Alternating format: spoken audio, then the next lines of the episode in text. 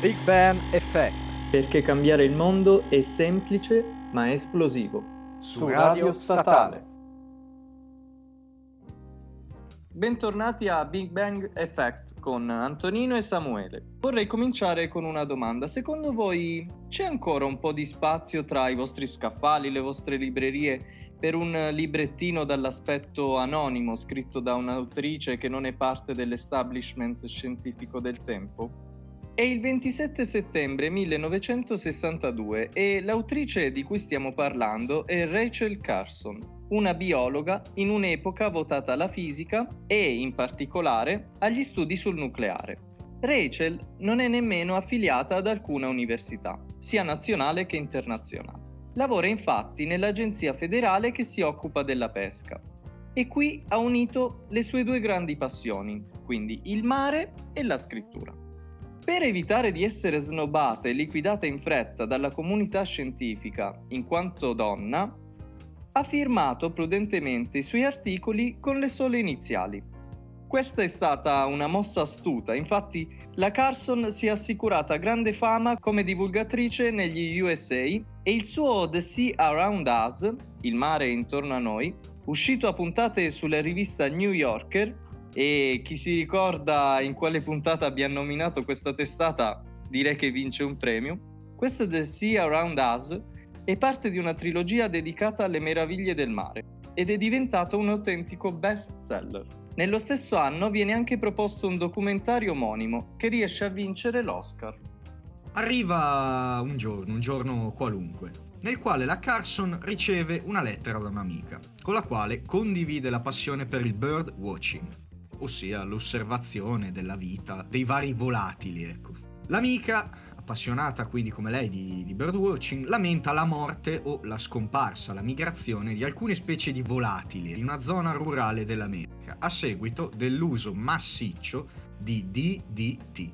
Primo insetticida moderno, il diclorodifeniltricloroetano, DDT appunto, uccide aprendo i canali del sodio nei neuroni degli insetti, causando loro una morte orribile, ovvero spasmi incontrollati e appunto poi una sopraggiunta morte, ed elimina anche i loro antagonisti biologici.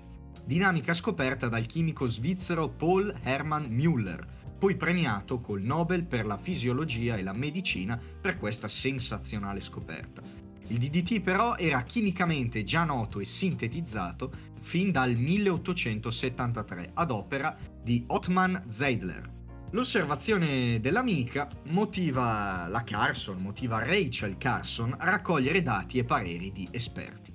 Il quadro che emerge da questa indagine è una denuncia, un allarme assordante sulle conseguenze dell'abuso di pesticidi per l'ambiente e sulle conseguenze dannose anche per la nostra salute scritto con la stessa passione e lirismo delle pubblicazioni precedenti di cui ci ha già parlato Antonino. Il titolo di questa opera letteraria è preso in prestito da una poesia dell'inglese John Keats, La Belle Dame Summer Sea, o traducibile in italiano nella bella fanciulla senza pietà. Ottimo anche l'apparato iconografico della Primavera Silenziosa, che impreziosisce appunto il tutto e che è realizzato con grande cura dai coniugi Darling. La coscienza americana, inutile girarci troppo intorno, riceve un doloroso, un dolorosissimo, ma salutare schiaffone, ceffone. La Carson è la prima a prevedere con forte anticipo sui tempi gli effetti delle tecniche in agricoltura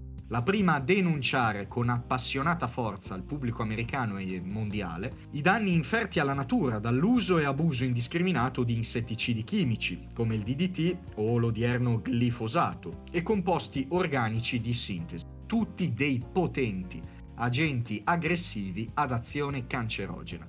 Non ignorando nemmeno, eh, attenzione, il fenomeno della deforestazione dell'intervento incontrollato e troppo spesso spregiudicato dell'uomo sull'ambiente. Nei primi decenni del Novecento infatti erano in pochi ad occuparsi di danni ambientali e in ogni caso si trattava o di pavidi ricercatori, timorosi dell'ira di qualche colosso della chimica o dell'agroalimentare, o di uomini di scienza troppo impegnati in laboratorio per pensare alla salute dell'umanità e della natura, vista allora come un nemico da disarmare e neutralizzare ad ogni costo, in quanto ostile per definizione all'umanità.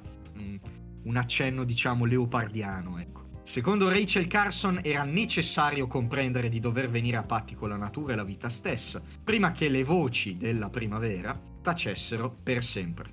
Primavera silenziosa. E questo appunto il titolo nella traduzione italiana e che fa riferimento alla mancanza del classico cinguettio primaverile degli uccellini nel giardino della sua amica, a causa dell'abuso appunto dei pesticidi. Scritto tra il 58 e il 61 e pubblicato come abbiamo già detto nell'introduzione alla puntata, nel 1962. Diventa rapidamente un bestseller in molti paesi del mondo, venendo tradotto in 24 lingue. La CBS gli dedica addirittura uno speciale radiotelevisivo. La Carson si inimica però una larga fetta dell'industria chimica. La sua opera e la campagna mediatica pro ambiente, grazie a lei scaturita, sono definite bomba in un rapporto confidenziale di un legale di una società di pesticidi, che costantemente sminuisce il suo operato e la sua serietà professionale incorrendo spesso in accuse definibili sessiste. A dispetto di voci e resistenze scettiche, il presidente Kennedy invece non lascia il primo vero vagito di coscienza ambientalista inascoltato. Promuove infatti la nascita di una commissione di esperti per approfondire debitamente le questioni sollevate da Rachel col suo libro e che porta in breve tempo ad una rigida regolamentazione sull'utilizzo dei pesticidi, grazie come lei stessa auspicava, all'impegno e al lavoro congiunto di scienziati ed ecologi per dare soluzioni biologiche e bioetiche adeguate.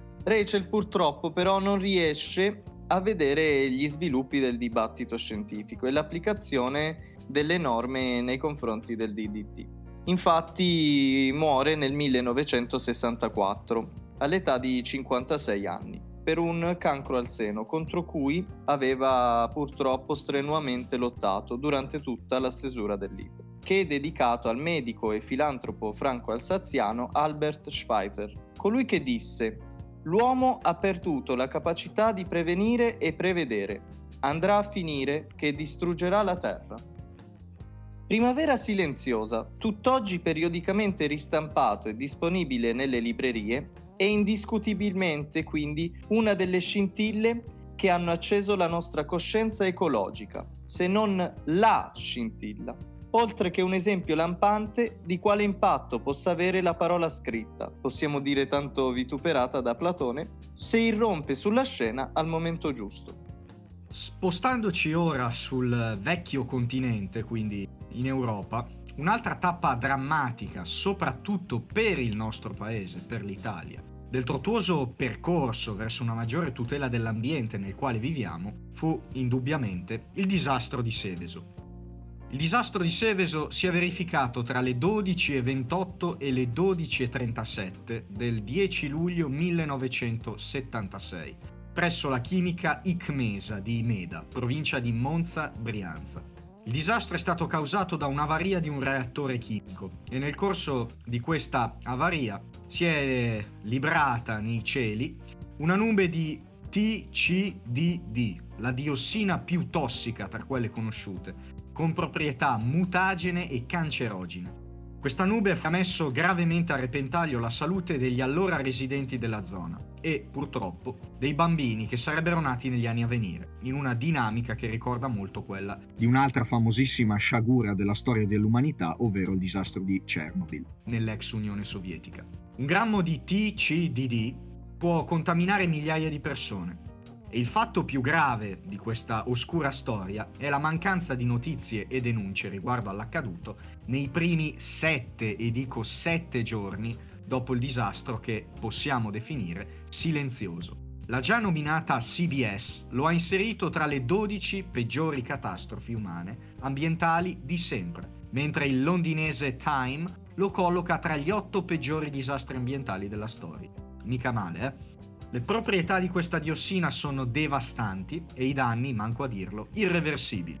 Si tratta di una sostanza che danneggia tessuti grassi, fegato, reni, sistema cardiocircolatorio e sistema nervoso centrale.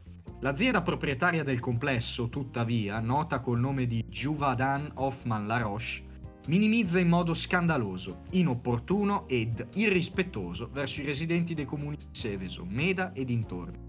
È solo una moria di animali dalle proporzioni inimmaginabili, potremmo dire quasi bibliche, 3.300 animali morti più altri 76.000 abbattuti in modo forzato, che flagella le campagne circostanti la fabbrica, a far giungere sul posto i soliti scomodi giornalisti, che comprendono immediatamente che qualcosa proprio non va in quel di Seveso. Fra quei cronisti è presente anche un giovane, un giovanissimo Daniele Biacchessi, che questa vicenda non la lascerà mai, sulla quale scriverà il libro La fabbrica dei profumi, uscito nel corso del 1995. La fabbrica dei profumi è un'inchiesta, tutt'oggi mai smentita, nella quale emerge una vicenda dalle tinte molto fosche, come vi avevo già anticipato prima.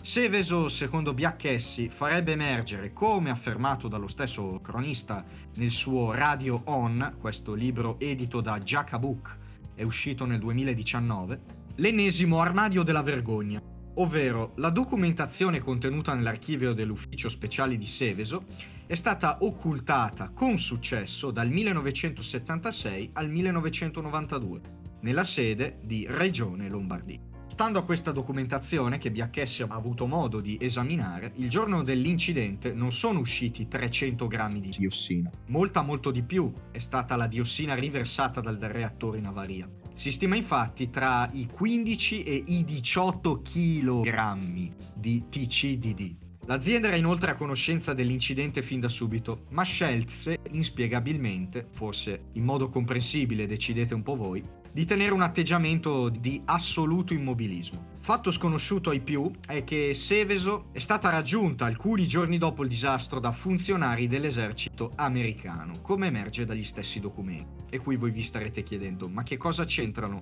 gli americani in tutta questa situazione? E noi adesso ve lo diciamo subito, perché nell'inchiesta emerge anche un documento siglato dalla NATO, il tricolorofenolo, prodotto dall'ICMESA, è in realtà uno dei due componenti dell'Agent Orange, ossia il protagonista assoluto della guerra dei Vietnam, il defoliante per eccellenza. Superfluo dirvi che si trattava di una produzione illegale e che l'ICMESA, appunto, ospitava fra le sue mura.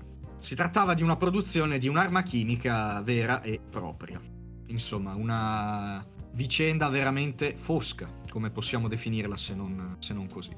Anche in quel caso, oltre a Biacchessi e a molti altri volenterosi cronisti, molti altri volenterosi giornalisti, fu soprattutto una donna, il medico ed esponente politico Laura Conti, a smuovere opportunamente le coscienze dell'opinione pubblica. Il risultato si tradusse nella direttiva Seveso, introdotta a livello europeo in seguito all'incidente e che stabilisce, tra l'altro, il diritto all'essere informato per chi ha residenza nei dintorni di siti e poli industriali potenzialmente a rischio.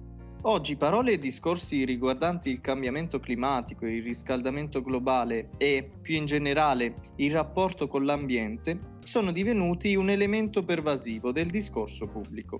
Uno dei ragazzi che rimasero folgorati dal libro di Rachel l'ex vicepresidente americano Al Gore, ha ricevuto il Nobel per la pace per il suo spendersi contro l'innalzamento anomalo delle temperature del globo. Alluvioni, frane ci ricordano costantemente, anche negli ultimi anni, la fragilità degli equilibri tra risorse naturali e sfruttamento del territorio, tra interessi pubblici e privati. Quindi potremmo dire che viviamo in una società del rischio, come è solito definirla il sociologo tedesco Ulrich Beck che altro non è che una società cosciente di non possedere più una sfera esterna, un fuori, diremmo, in cui gettare via, smaltire i propri scarti e in generale le conseguenze indesiderate delle proprie azioni.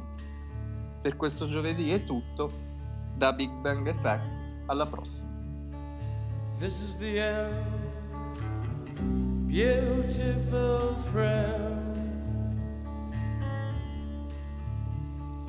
This is the end, my only friend, the end of